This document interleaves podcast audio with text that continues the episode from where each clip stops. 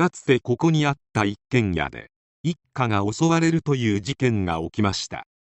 犯人はこの家に引きこもっていた長男で動機は凄まじくくだらないものでした。とはいえ現代の日本社会の抱える闇が顕在化したとも言える事件であり知っておいて損はない事件です。それではどうぞ。2010年4月17日。愛知県豊川市で一家が襲われる事件があった。通報により警察が到着。現行犯で捕まった犯人は30歳の無職岩瀬隆之なんとこの一家の長男であった。午前2時ごろ自宅で就寝していた会社員の父親。そして三男とその内縁の妻。そして三男の子供を次々に襲った。最後は自分の部屋の布団にライターで火をつけて住宅の2階を燃やした。結果的に父親と姪が息を引き取り母親三男そして三男の妻が重傷を負った。次男は新聞配達中で外出しており難を逃れていた。身内による犯行。なぜこんなことをしでかしたか。理由はあまりに身勝手でくだらないものであった。高之は警察の調べに対しインターネットプロバイダの契約を父親に勝手に解除されて腹が立ったからと供述。高之は世間でいうところの典型的なニートであった。岩瀬隆之は1980年3人兄弟の長男として愛知県に生まれた。父はガスの集金業務。母は食品会社にパート勤務していた。夫婦仲は円満とは言えなかった。というのも実家は父親の母が建てたものであり父とその母との関係は緊密で嫁として入った妻はもっとまともな料理を作りなさいと小づいたりいわゆる嫁姑問題で夫婦が衝突することも珍しくはなかったとのこと。そのストレスが原因だったか。父は酒が入ると些細なことで妻や我が子である高行たちに当たったという。家庭の関係がぎくしゃくしていたのもあってか周囲との近所付き合いもほとんどなかった。高行も幼少時代から口数が少なかった。高行の小学校の同級生は喋ったところを見たことがないと口を揃える。中学では勉強は下から数えた方が早かったぐらいだったが毎日学校へは来ており当時流行していたテレビゲームなどに熱中していた。コンピュータ部に所属してプログラミングなどをやっていたという。中学校卒業後高校には進学せず菓子製造工場に勤務した。ひたすらパンを包装するという単純作業だったが真面目に淡々と仕事をこなしていたこともあり周囲の評価は高かった。しかし就職して1年経つ頃後輩に指導することを求められたがコミュニケーションがうまく取れない高之は指導がうまくできず気を病んで工場を退職。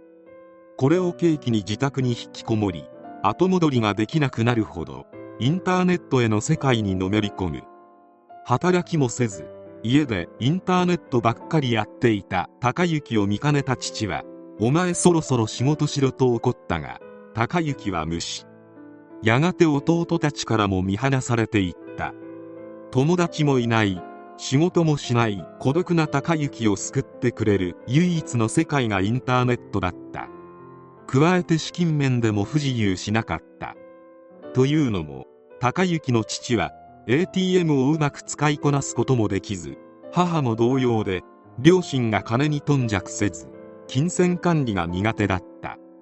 そのためパソコンに詳しい高之が岩瀬家の金銭管理を行うようになっていた。内出の小槌を手に入れた高之は親名義の銀行口座を新たに開設してクレジットカードを契約ネットショッピングやネットオークションにのめり込んだ。アイドルの写真集やアニメ DVD を買い漁り特にネットオークションにはまりにはまった。人に競り勝つのが楽しかったと後に高行は語るのだが競り勝つのが目的で競り落とした商品は家でほったらかして使用することはなかった。そのせいかオークションで競り落としたものは動作不良の家庭用コピー機家庭用生ゴミ処理機段ボール箱100個など統一性のないものばかりであった。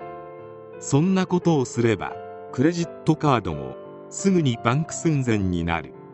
クレジットカードの使用額は300万円以上になっていた。毎日のように段ボールに入った荷物が届き2階が埋め尽くされるようになってくるとさすがに家庭問題となり家族が警察や県の保健所に相談。高行のネット上での買い物依存をどうすればいいか相談すると警察はインターネットを止めてはどうかと助言したため一旦ネットを休止させた。すると高行が勝手に復旧させたため今度はインターネットプロバイダの契約解除を実行。高行は家族に物を投げて暴れ警察に通報された。そして事件は起きた。インターネットの契約解除されたことに立腹し事件を起こしたのだった。裁判では父と姪の2人の命を奪ったことに関して聞かれると苦しい。なぜこうなったか毎日考えているがわからない。と答えた。弁護士は被告は精神地帯 IQ48 程度の障害を有していることから責任能力はないため10年以下の刑を求めたが可愛い子供の命を奪われた三男夫婦はかけがえのない娘の命を奪われた。苦しそうな顔が忘れられない。今でも切られた時の夢を見て恐怖を感じる。被告に怒りも覚える。極刑にしてほしいと述べた。高行の母は重傷こそ負ったが命は助かっており怖くて一緒には暮らせないとしながら極刑を望んでいたが息子が謝罪したので懲役23年を望むと減刑を求めた。結果傷害が認められたのか無期懲役は回避されたが懲役30年の刑となり上告したが棄却され刑が確定した。インターネットを止められ逆上して事件を起こすといった。2チャンネルのネタテンプレートのようなことが実際に起きてしまった。高行にしてみればしっかり職に就き結婚して子供までいる弟夫婦との同居はコンプレックスを刺激されまくる生活であったろうが三男夫婦には全く罪はないし子供はなおさらである。幼い命まで手にかけたことは取り返しがつかないしこの上なく卑劣であり許されることではない。驚くは減刑を求めた母である。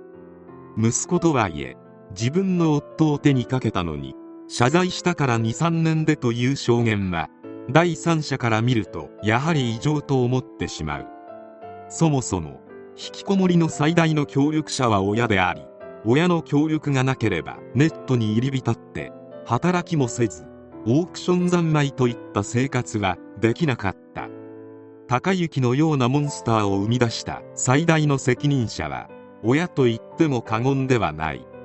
ニートという言葉がネガティブな意味で一般的になったのは2004年9月にフジテレビ系の情報バラエティ番組である「特ダネ」にて放送されたニート特集でニートとされる男性が働いたら負けかなと思ってるという名言を残し小倉さんが切れたところからだと個人的には感じている。